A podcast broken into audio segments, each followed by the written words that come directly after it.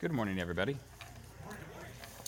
We're going to be reading in Ruth, chapter 1 today.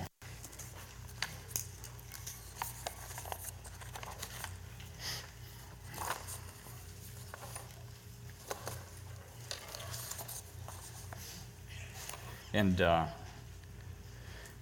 if you won't tell that I have a digital device up here, you know, don't tell anybody that I'm actually reading the Bible off a digital device today.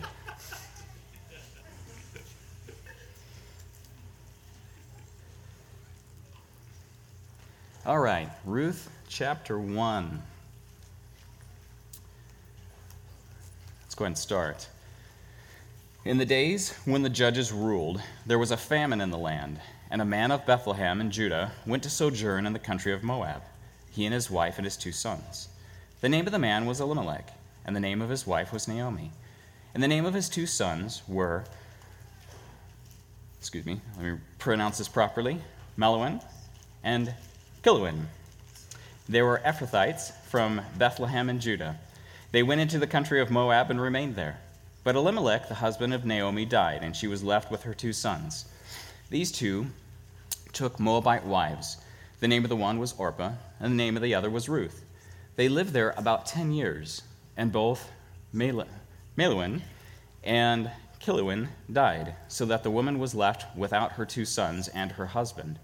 Then she arose with her daughters-in-law to return from the country of Moab, for she had heard in the fields of Moab that the Lord had visited his people and given them food. So she set out from the place where she was with her 2 daughters-in-law, and they went on their way to return to the land of Judah. But Naomi said to her daughters-in-law, "Go, return each of you to her mother's house. May the Lord deal kindly with you, as you have dealt with the dead and with me. The Lord grant that you may find rest, each of you in the house of her husband." Then she kissed them, and they lifted up their voices and wept. And they said to her, "No, we will return with you to your people." But Naomi said, "Turn back, my daughters. Why will you go with me? Have I yet sons in my womb that they may become your husbands? Turn back, my daughters. Go your way, for I am too old to have a husband. If I should say, 'I have hope,' even if I should have a husband this night and should bear sons, would you therefore wait until they were grown? Would you therefore refrain from marrying? No, my daughters, for it is exceedingly bitter for me, for your sake, that the hand of the Lord has gone out against me." Then they lifted up their voices and wept again, and Orpah kissed her mother-in-law, and Ruth clung to her. And she said, "See, your sister-in-law has gone back to her people and to her gods. Return after your sister-in-law." But Ruth said, "Do not urge me to leave you or to return from following you, for for where you go, I will go, and where you lodge, I will lodge. Your people shall be my people, and your God, my God. Where you die, I will die, and there will I be buried. May the Lord do so to me, and more also, if anything but death parts me from you." And when Naomi saw that she was determined to go with her, she said no more. And so the 2 of them went until they came to Bethlehem. And when they came to Bethlehem, the whole town was stirred because of them. And the women said, "Is this Naomi?" She said to them, "Do not call me Naomi. Call me Mara, for the Almighty has dealt very bitterly with me. I went away full, and the Lord has brought me back empty. Why call me Naomi, when the Lord has testified against me, and the Almighty has brought calamity upon me?" So Naomi returned, and Ruth the Moabite, her daughter-in-law, with her, who returned from the country of Moab. And they came to Bethlehem at the beginning of barley harvest.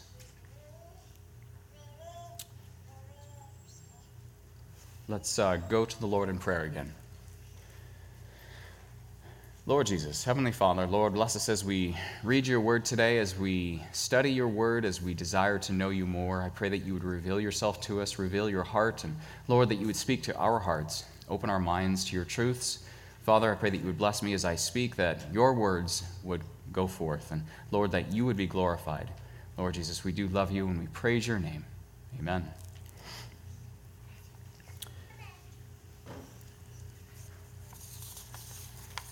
Ruth is kind of an interesting book.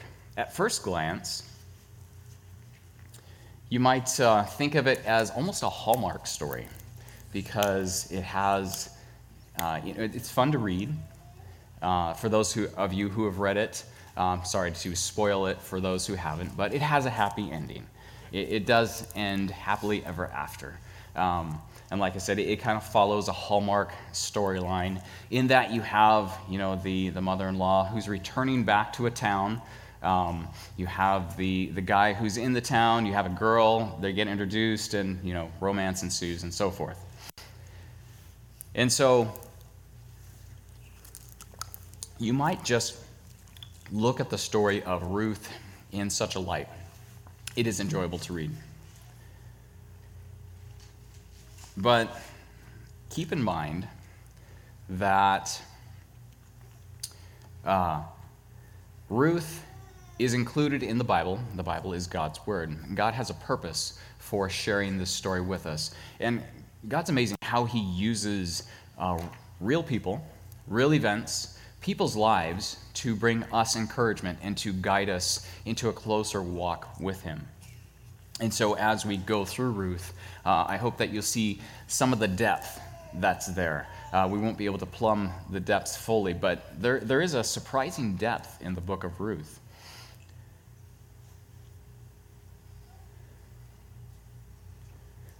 And so there are a few things that as we read some of these books, as they're written, the authors kind of assume that you will be familiar with the context. You will be familiar with the surrounding events. And so when they kind of start right in, it's with the assumption that you know what they're talking about. For instance, it says, this was the time of the judges. What does that bring to mind? Well, if you turn back a few pages, you'll go into the book of Judges. And you think, okay, so it was the time of the judges. And really what the author is doing is setting a stage and letting you know that this was actually a very dark time in the history of Israel, because the time of the judges and also a famine was mentioned in this book. And famine in the Old Testament was always connected with the unfaithfulness of Israel. When Israel was unfaithful, God, as he said he would in Leviticus and other parts in Scripture, God would punish the people with either a famine or wars or something that would come against them. And it was not only a punishment, but it was supposed to make them cry out to him. It was supposed to make them turn their eyes away from the idols that they were following and turn their eyes back to God. And so when the author says, it was the time of the judges, again, he's setting the stage. It's kind of a dark time in Israel's history. And there was a famine in the land. And it says, and a man of Bethlehem in Judah went to sojourn in the country of Moab, he and his wife and his 2 sons. And you might think, okay, that makes sense. There was a famine in the land. I mean, obviously they had no bread. They had to go find food elsewhere. But again, that statement alone carries with it much weight. And for somebody in Israel at the time, when they heard that statement, they would go, ooh, that's not a good thing. Because if you think about it for a minute, what about all of the other people in Bethlehem? Did they also leave? Most of them stayed. To leave the land of promise was not a good thing. God commanded his people, stay in the land, cultivate faithfulness, and I will bless you. And so to leave the promised land was to leave behind God's promises, was to essentially say, you know what, God, what you got is great and wonderful, but I think I need to go take care of this myself. And that should kind of bring to mind a couple of stories in the Old Testament. Abraham comes to mind when he went down to Egypt due to a famine. That didn't go over really good for him. There were a lot of things that happened that weren't great and fantastic. He lied about his wife being his wife. His wife got taken by somebody else, and they had to go through that whole process of, yeah, she's actually my wife, and sorry, and, it was a big mess. Anytime somebody leaves the promised land, the promise that God has set forth for them, and tries to do it on their own, ends up in trouble usually. And such was the case for this man and his family. I will mention that, much like the book of Esther, God is not directly referenced or talked to like he is in other books of the Bible. So if you go into 1st, 2nd Samuel, God is always being called upon. The people are always calling upon God, or at least some of the people. There's always somebody who's calling out to God, and there's that communication between that person or those people and God. And you don't see that really in this book. You don't see that in the book of Esther.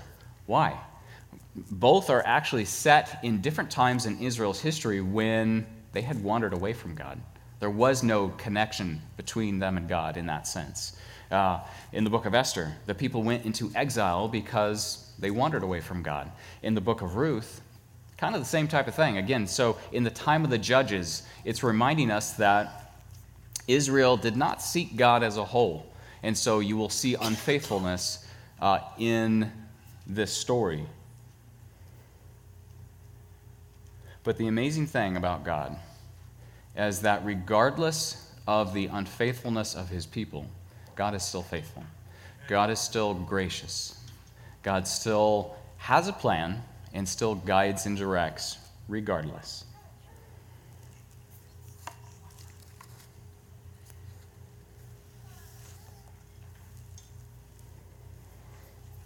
All right, so I entitled the slide, Leaving the House of Bread. The title, Return to the House of Bread, and then, of course, this slide, Leaving the House of Bread. You might think, well, what's the House of Bread referring to? Bethlehem is actually translated as the House of Bread. Kind of an interesting, an interesting twist in the story, because this family is leaving the House of Bread to go look for bread. And where are they going to look for this bread? They're leaving the Promised Land. You can kind of see some of the parallel, the story that's being set up. They're leaving the house of bread. They're leaving the promised land. They're leaving what God has supplied for them to go find bread on their own. And where do they go? This family of the Ephrathites. And by the way, that phrase, the Ephrathites, means that they were native to Bethlehem. They weren't just transplants. They were actually native to Bethlehem. So they were familiar with, of course, God's law, God's promises, and they were familiar with just everything surrounding the house of bread and the promises that went with it. And where did they go? This family. They run to Moab. And you might think, well, okay, so but there was bread in Moab, so like, is there a problem with that? Yeah, there actually is a big problem with that. Not only have they left the promised land, and they have not turned back to God, they have not called out to God, they've run to an enemy country. So Moab, if you're familiar with the book of Judges, Moab was a serious thorn. Actually, if you're just familiar with a good portion of the Old Testament, Moab was a serious thorn in the side of Israel. During the time of the judges, Moab would do many raids upon the Israelite people. And so oftentimes the famine might be caused by the Moabite people as they would make their raid. And of course, Moab was also known for hiring Balaam, if anybody remembers Balaam, the guy who talks to his donkey.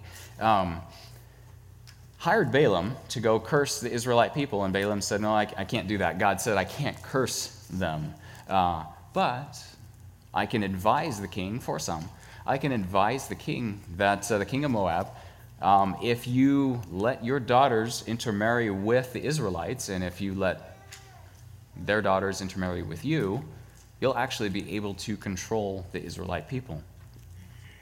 You will begin to dilute their teaching. You'll be able to begin brainwashing the people of Israel in order to follow your gods, your customs.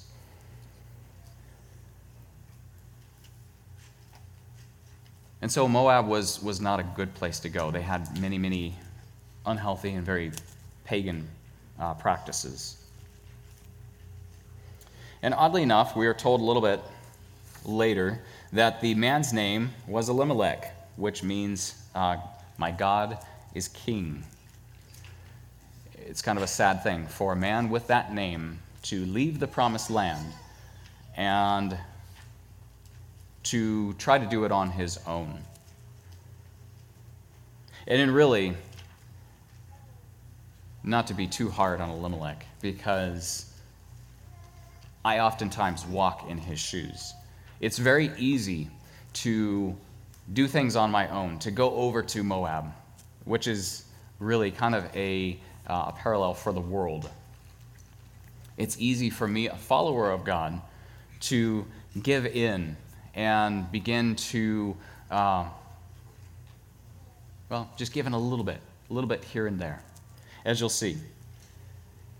One of the words for residing in Moab has with it a temporary connotation. So really what Elimelech was saying is, let's temporarily go over to Moab. I plan to come back to the promised land, but let's temporarily go over to Moab, and we'll get bread. We'll just go over to get bread. We'll just be over there for just a little while. Anytime a phrase, as you're talking to God, anytime that happens, that's not a good thing. That's not a good thing. And I find myself doing that sometimes. I will get convicted about something. I'll be like, I just need to be angry at that person for a little bit. Or I just need to, make a second look. Anytime we do that, we are standing on very dangerous ground. It reminds me of my kids when I tell them, hey, don't do that. Well, Dad, I just wanted to. And so Elimelech is saying, well, this is only temporary. Well, temporary sin is still sin. As it says in James 1:15. Turn my page so I don't paraphrase. Then desire, when it has conceived, gives birth to sin, and sin, when it is fully grown, brings forth death. That is James 1:15. So it's that temporary sin, that thought of, well, I'll just do it real quick. Or I'll, second look. Or again, perhaps it wouldn't hurt just to get up to the edge. A lot of times we like to get right up to the edge and see how far we can go. It's really interesting to, as I raise children, to see how much like them to God I am. Again, when I tell them not to do something, you can just see the turmoil. It's like, oh, but I really, really want to. And a lot of times there's this, well, really? Like, how close can we get? How close will you let me get before you say something? And so sometimes we do that to God. And that sort of thing, even if it isn't sin of itself, we are entertaining the temptation. And when you entertain a temptation, the next step is just to give in to the sin itself.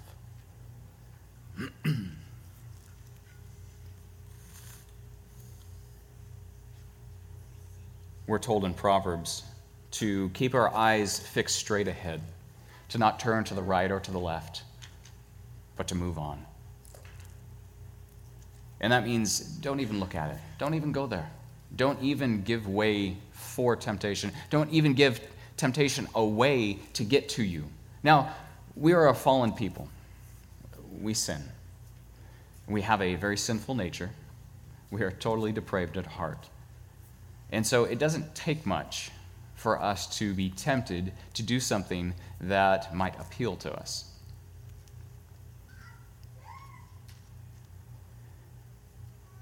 And the key is to not just stop the temptation, but to turn our eyes to God, to respond to the temptation as Christ did in the wilderness when he was being tempted. Unfortunately, Elimelech did not. He took his family, and his temporary solution became permanent for him and for his sons. Elimelech died, and Naomi... This is where we begin to focus a little bit more on Naomi. And Naomi is now bereft of her husband. She's a widow. It's a sad thing. Her two sons, instead of going, let's go back home.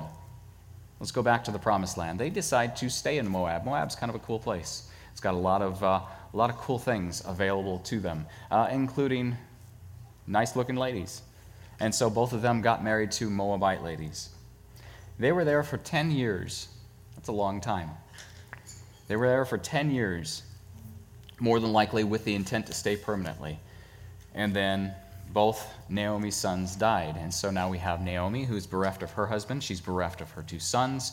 And you have the two daughters-in-law who are now bereft of their husbands. It is something of a sad house. And Naomi, realizing that she is bereft of her family, she's in a foreign land.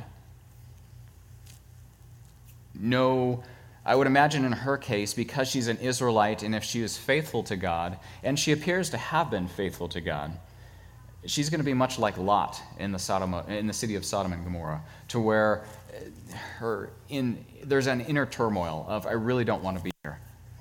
It's time for me to go home. And so Naomi says, okay, it's time for me to go, and she gets up to leave.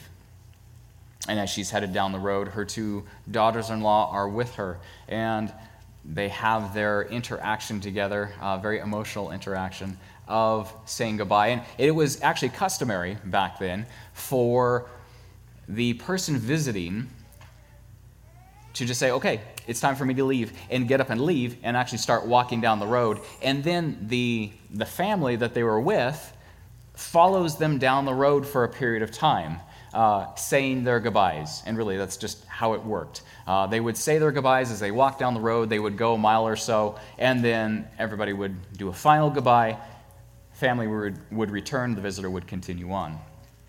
That prevented the visitor from staying there permanently. It was just a social thing that they did. Because there was that temptation a lot of times for a hosting family to retain the guest for a longer period of time than the guest wanted to stay. And so it made it nice. It was socially nice to have the guest just get up and go, okay, you know what? I've overstayed my welcome. It's time for me to go, and just start walking down the road. And so we kind of see that type of thing happening here. In the interaction between Naomi and her daughters-in-law is kind of interesting. They wanted to go to the Promised Land with her. But she tells them, you know what? No, you don't want to come with me. Go back. Go back to your mother's house. In other words, go back, get married again. You guys are you both are still young. Go find husbands. Go raise a family. Go back to your gods. Go back to the land of Moab. She even goes so far as to say that I'm too old to have children, as if that was maybe the connection, because again, there was that practice of if a daughter-in-law lost her husband, she would wait for the next brother and then would marry the next brother. And her thing was that custom can't take place here. That custom can't even take place here. I'm much too old. And really what we're seeing is we're getting kind of a peek into the psyche of Naomi right now, because she's actually kind of lifting the veil and showing you that inside she's dealing with a lot of grief, a lot of bitterness, a lot of turmoil.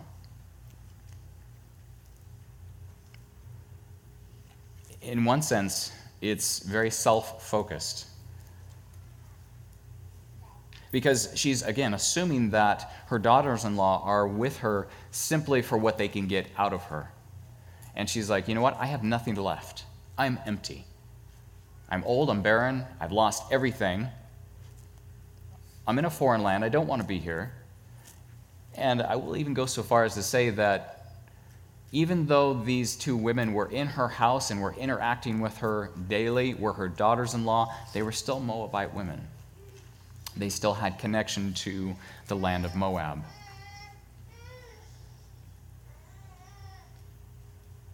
And so with all of her pushing, eventually Orpah goes, you know what? You're right.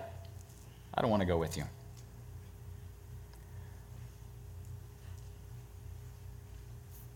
Take your finger, Could have put it on verse 13, because we're going to come back to that verse.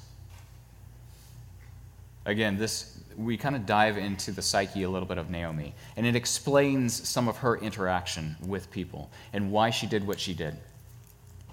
But for now, Orpah decides to go back. But Ruth clung to her. And Naomi said, "See, your sister-in-law has gone back to her people and to her gods." It's not just to her people, but she mentions to her gods. Again, because Moab they worshipped multiple gods. They were very pagan. And again, we're kind of getting a look into Naomi's psyche, how she's viewing these two ladies, how she's viewing where she's at. It's very displeasing to her soul, to her spirit. But Ruth said, "Do not urge me to leave you or to return from following you." And here we get into the very famous statement that's oftentimes read over and over again in different settings, sometimes to the point to where you lose some of the meaning. But we're going to read it again.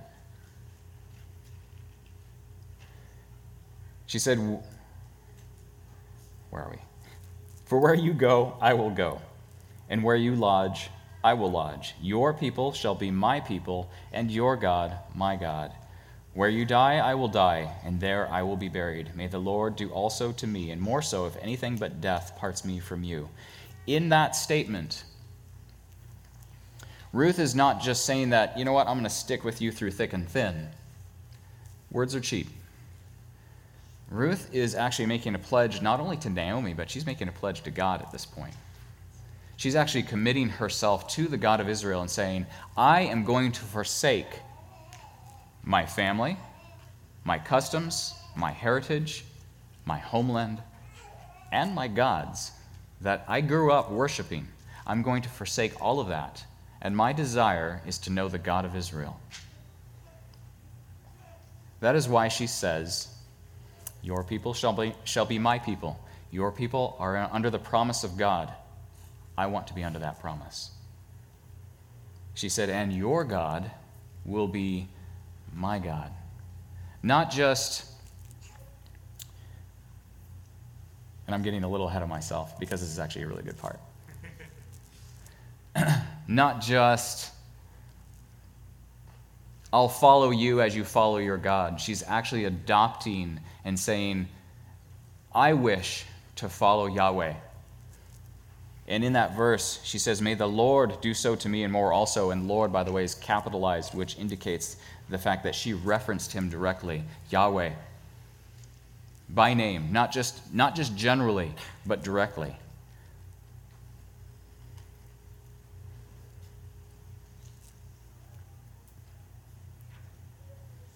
So Ruth is a fascinating person. And again, I jumped ahead a little bit. That was actually on the next slide. But let's go back to Naomi.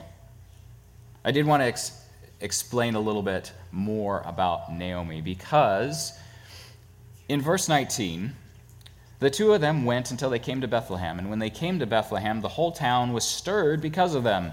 And the women of the town said, and by the way, this is probably more in whispers of, "Hey, is that Naomi?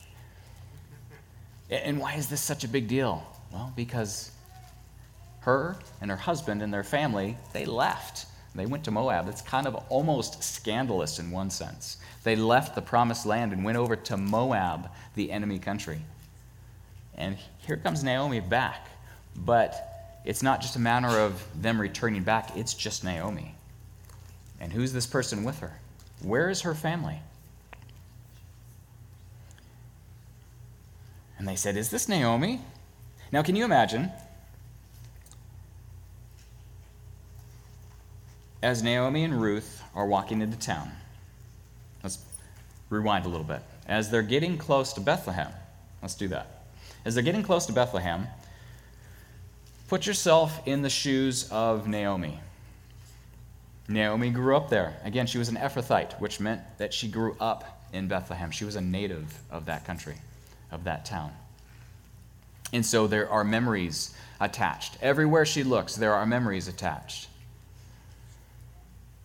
Her growing up, her childhood, her courting, her marriage.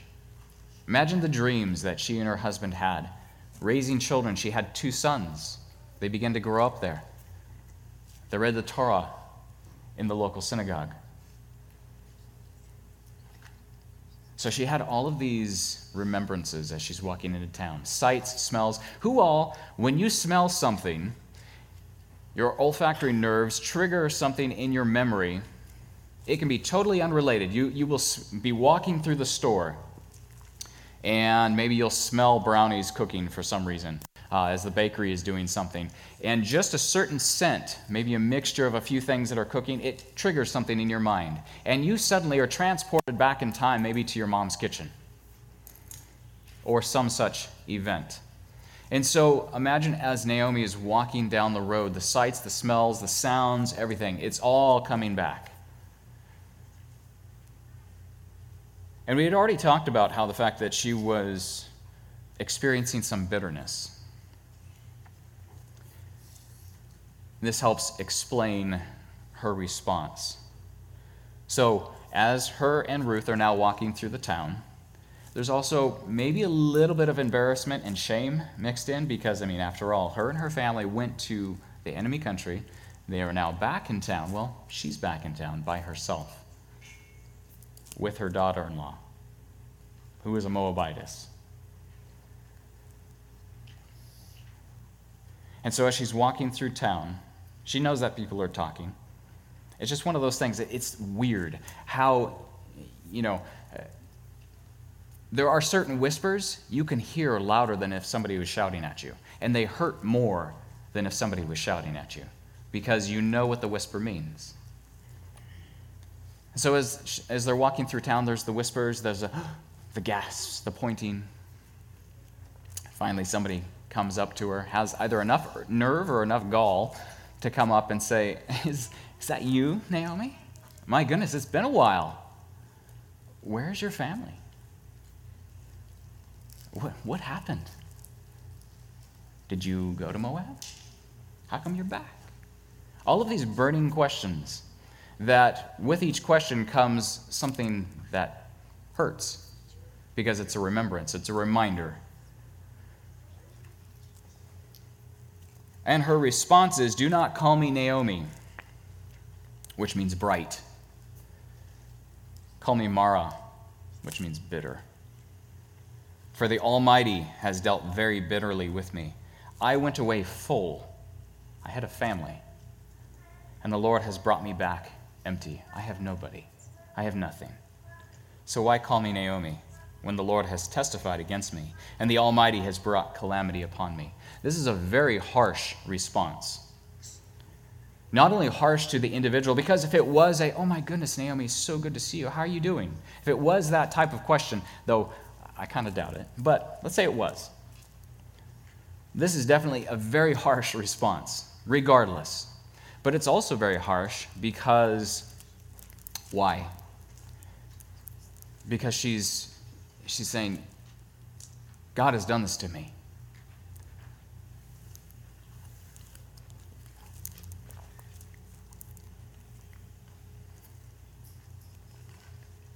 Now, we could get, in one sense, kind of self-righteous and say, well, actually, not. You see, because you and your husband went over to the land of Moab when you weren't supposed to. You left the land of promise when you weren't supposed to. So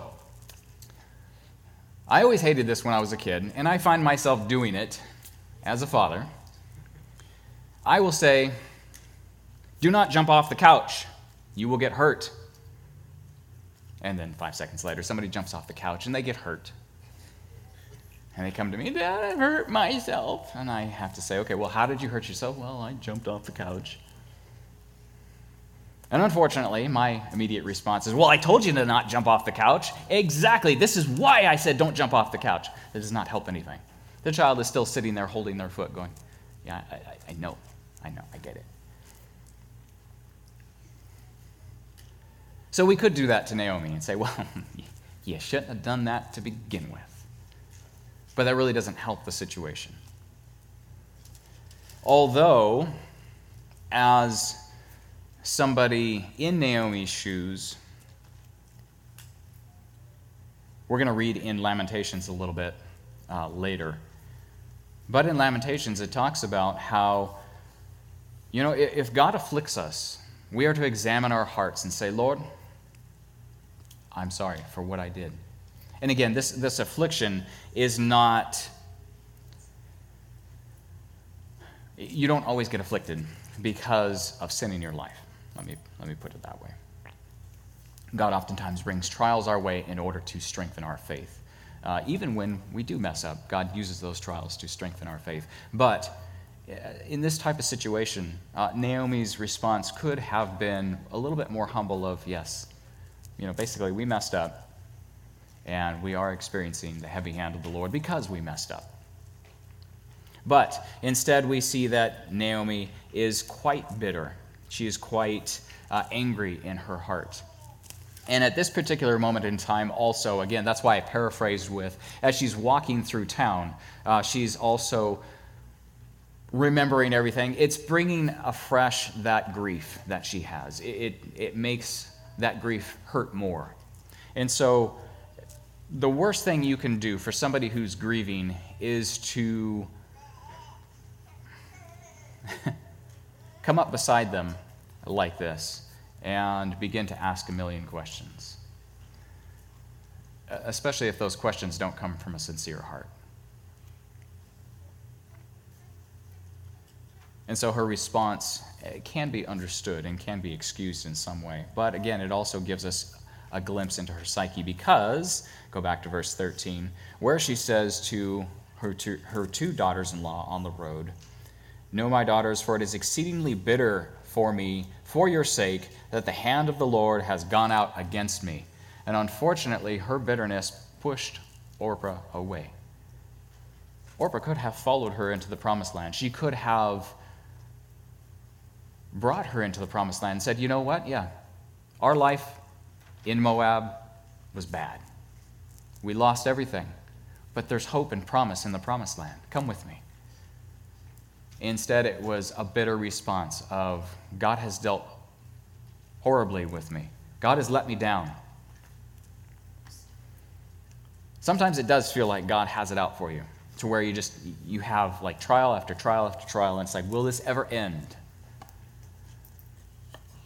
And Job expressed pain like this. If you go to Job chapter 30, where he expressed a deep pain, deep anguish. He went through a lot. Job says in chapter 30, God has cast me into the mire, and I have become like dust and ashes. I cry to you for help, and you do not answer me. I stand, and you only look away. You have turned cruel to me. The might of your hand, you persecute me. This is Job talking to God. Now, for those who are familiar with the book of Job, and the reason I use this reference is because Job, despite all he went through, never cursed God. This is not a curse to God. This is, Lord, this is what I'm dealing with. This is what it feels like right now. Jeremiah in Lamentations chapter 3 says some similar things, where he expresses anguish to the Lord. He expresses a frustration at the hurt and the pain. And in Psalm 55, 16 through 18, we are encouraged to express our heartache, our pain, our anger, disappointment, anything we are feeling, we are encouraged to express that to God. Why? Well, for one thing, God knows our hearts anyway. He knows what goes on in our minds and our hearts. And when you are honest and open with God, that's when God begins to work in your life. Because you have just poured it all out before Him and said, Lord, this is how I feel. I'm being honest with you right now. This doesn't make sense. I don't like it. And here it is. And when you do that, that shouldn't be the last thing you do. You should then listen to what God has to say. because then he will speak. And he will begin to walk with you through that process until you understand.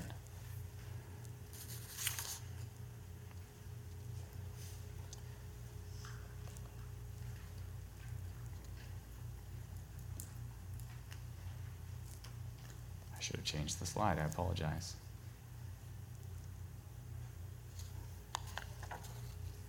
And so now we have returned to the house of bread.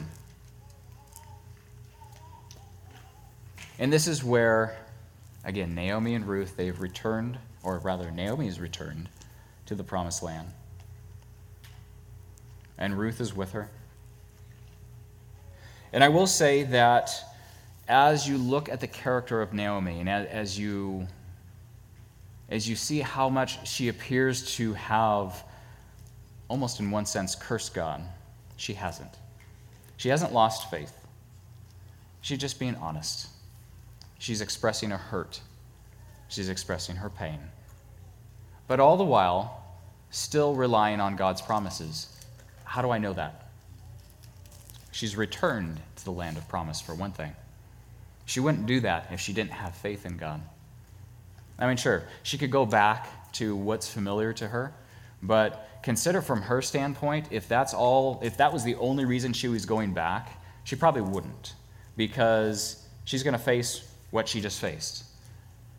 There's going to be people who whisper. She's going back without her family. It's a shameful thing. Why deal with that? She's already in Moab. Just stay there. Just assimilate into the customs, into the people there. That's what she could have done, but she didn't. She left, and she still talks about God. She still blessed her daughters-in-law by the name of the Lord, praising him. And so that shows you she still had a faith in God. She was still faithful to God. She was just expressing, this is where I'm at right now, though. And again, as you do that with God,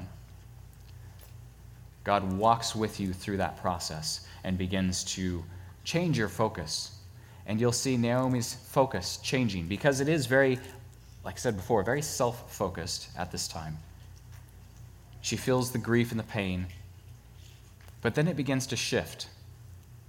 Instead of being what she has lost, the fact that she is barren, it starts to shift to focus on Ruth and her well-being. And as we turn our focus onto God, as we go through trials and things, it's very easy to become self-focused, but as you turn your eyes to the Lord and you are, again, honest with him and lay that before him, you'll find that he begins to turn your eyes from yourself, and you start noticing people. You start noticing, you know what? Maybe I should pray for that person. Because you feel a hurt, you can understand somebody else's hurt, and because God is alive in you, it sparks that response, that appropriate response of, you know what? I should pray for that person. I should reach out to that person. Even if it's just because you know how to reach out to that person now. You could go up and just touch them on the shoulder. Sometimes that's all it takes. You don't have to say anything. Just, you're there. Because you know.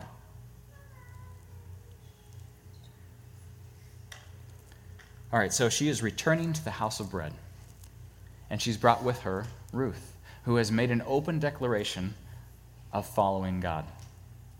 And it's kind of interesting, as I did the study, it suddenly dawned on me that Ruth's response, like I said, I got a little ahead of myself, but it's okay, I'll tie it in. Ruth's response reminded me of John chapter 6, verse 68, where Jesus laid out a very strong statement, unless you eat my flesh and drink my blood, and you have no part in me. And many of the people, the disciples that were following Jesus, said, this is a hard statement. Who can take it in? And they left. And Jesus stood there, and he noticed the large group of people got smaller and smaller, down to the tight-knit group of 12 people, 12 guys standing there. And he said, how about you? You guys going to leave? And what was their response? What was Peter's response? Peter said, Lord, to whom shall we go? You have the words of eternal life. And really, Ruth's response is that also. You want me to go back to that? It's empty. You've taught me about the God of Israel, and I know in him is eternal life.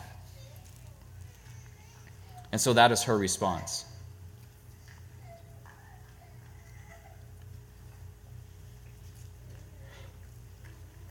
I was curious to see what scripture Pastor Kevin was going to read this morning, because we didn't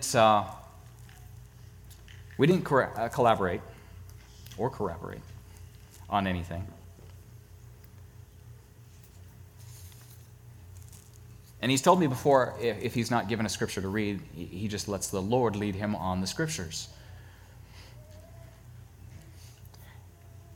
And I thought it was quite interesting. He read Romans chapter 5, which talks all about the grace of God.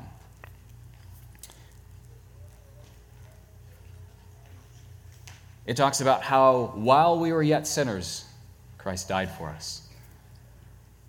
While we struggle against the Lord, God is still loving and gracious and kind. He still loves us. He still guides us. He still protects us. And you see that in the life of Naomi.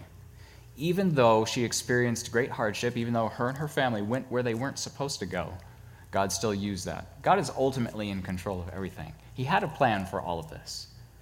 There was a plan for them going to Moab. What was that plan? Believe it or not, Ruth was that plan. God wanted them to go to Moab so that way Ruth would get attached to Naomi, and Naomi would come back with Ruth to Bethlehem. Because, again, spoiler alert,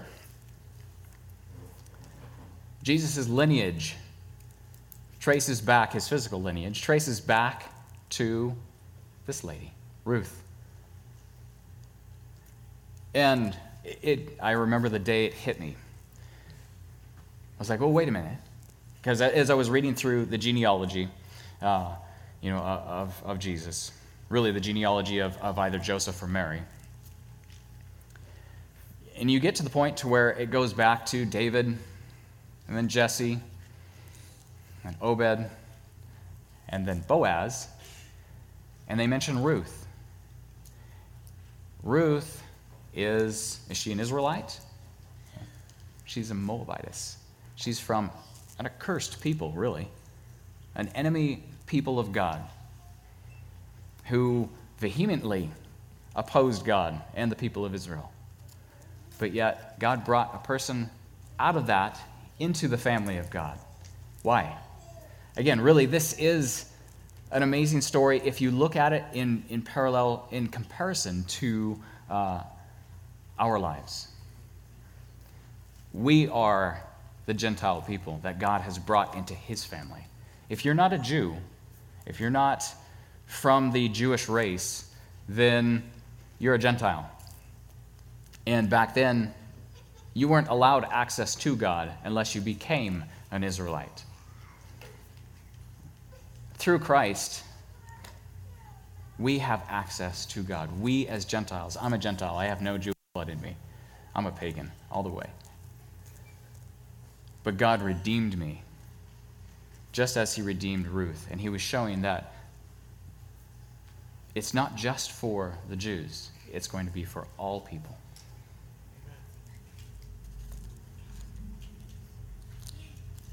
So God called Ruth from Moab. And God calls us today.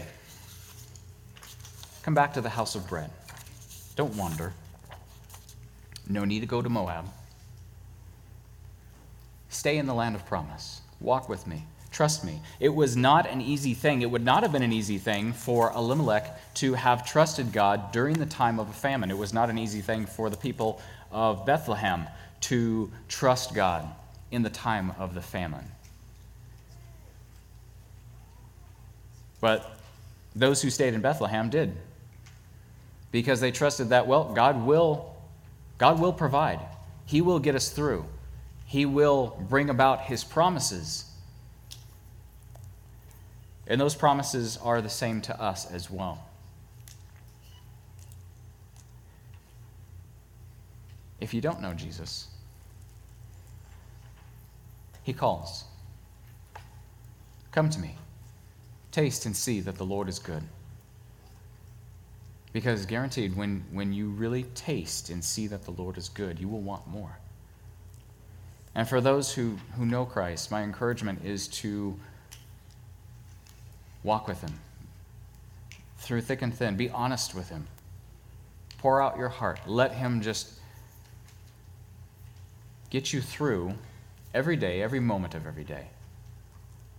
Hold on to his promises, because in the middle of strife, oftentimes that's all we have to hold on to. So going back to the book of Ruth,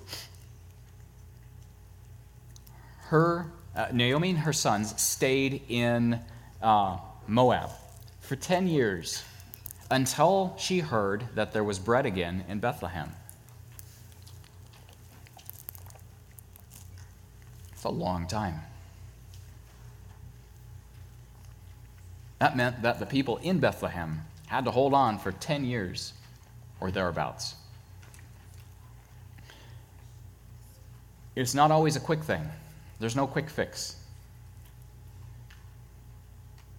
It's a moment by moment, day to day struggle oftentimes. But when we walk with Christ, he gets us through. He gives us the strength we need. And even if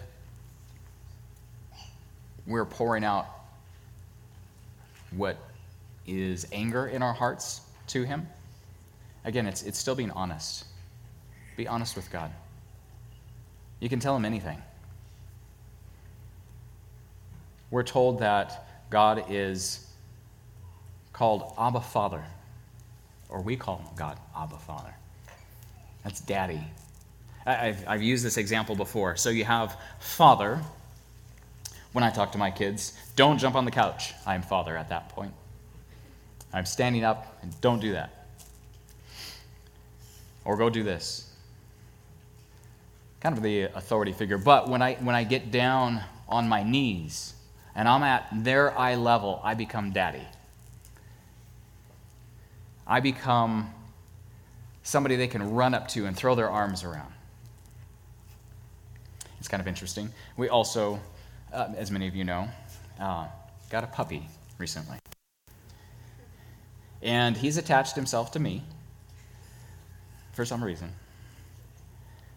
And so it's kind of my job I get up in the morning, I take him out to do his thing. And there are times where I'll take him out and I have to go do something else. And I come back. And if he's across the yard, he'll see me and I'll stand there, and he kind of hesitates, like, did I do something wrong? He's still learning things. So we are going through a training process. Until I bend down a little bit and I call him, and then he gets all excited, and he comes running at me. And that is how God is to us. God is certainly authoritative. He is all-powerful. But he was willing to come to this earth, live as a human, and then die in our place so that we may have life in him forever. And when he rose again, he assured that we had life in him forever. And we can call out to him, Abba, Father, Daddy. Take me into your arms. Hold me tight.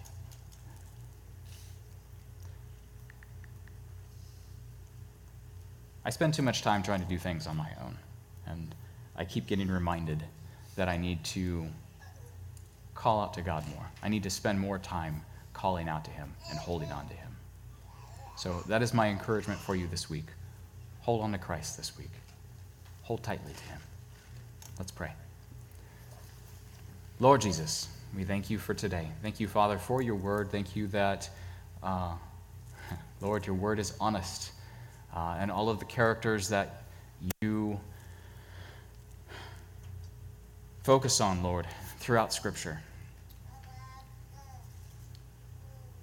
We get to see their honest responses, their honest emotions, their honest thoughts, because we are like them, Lord. They were not perfect, and we are certainly not perfect. Help us, Lord Jesus, this week. Give us strength. Strengthen our hearts. Draw us closer to you. I pray that we would call out to you daily, Abba, Father, that we would run to you, that we would turn over every care we have to you, Lord Jesus, and we would leave our cares there, that you would strengthen us again, Lord, to walk closely with you and to be faithful to you. I pray that you would feed us daily from your bread and that we would seek your face. We love you, Lord Jesus, and we do praise your name. Amen.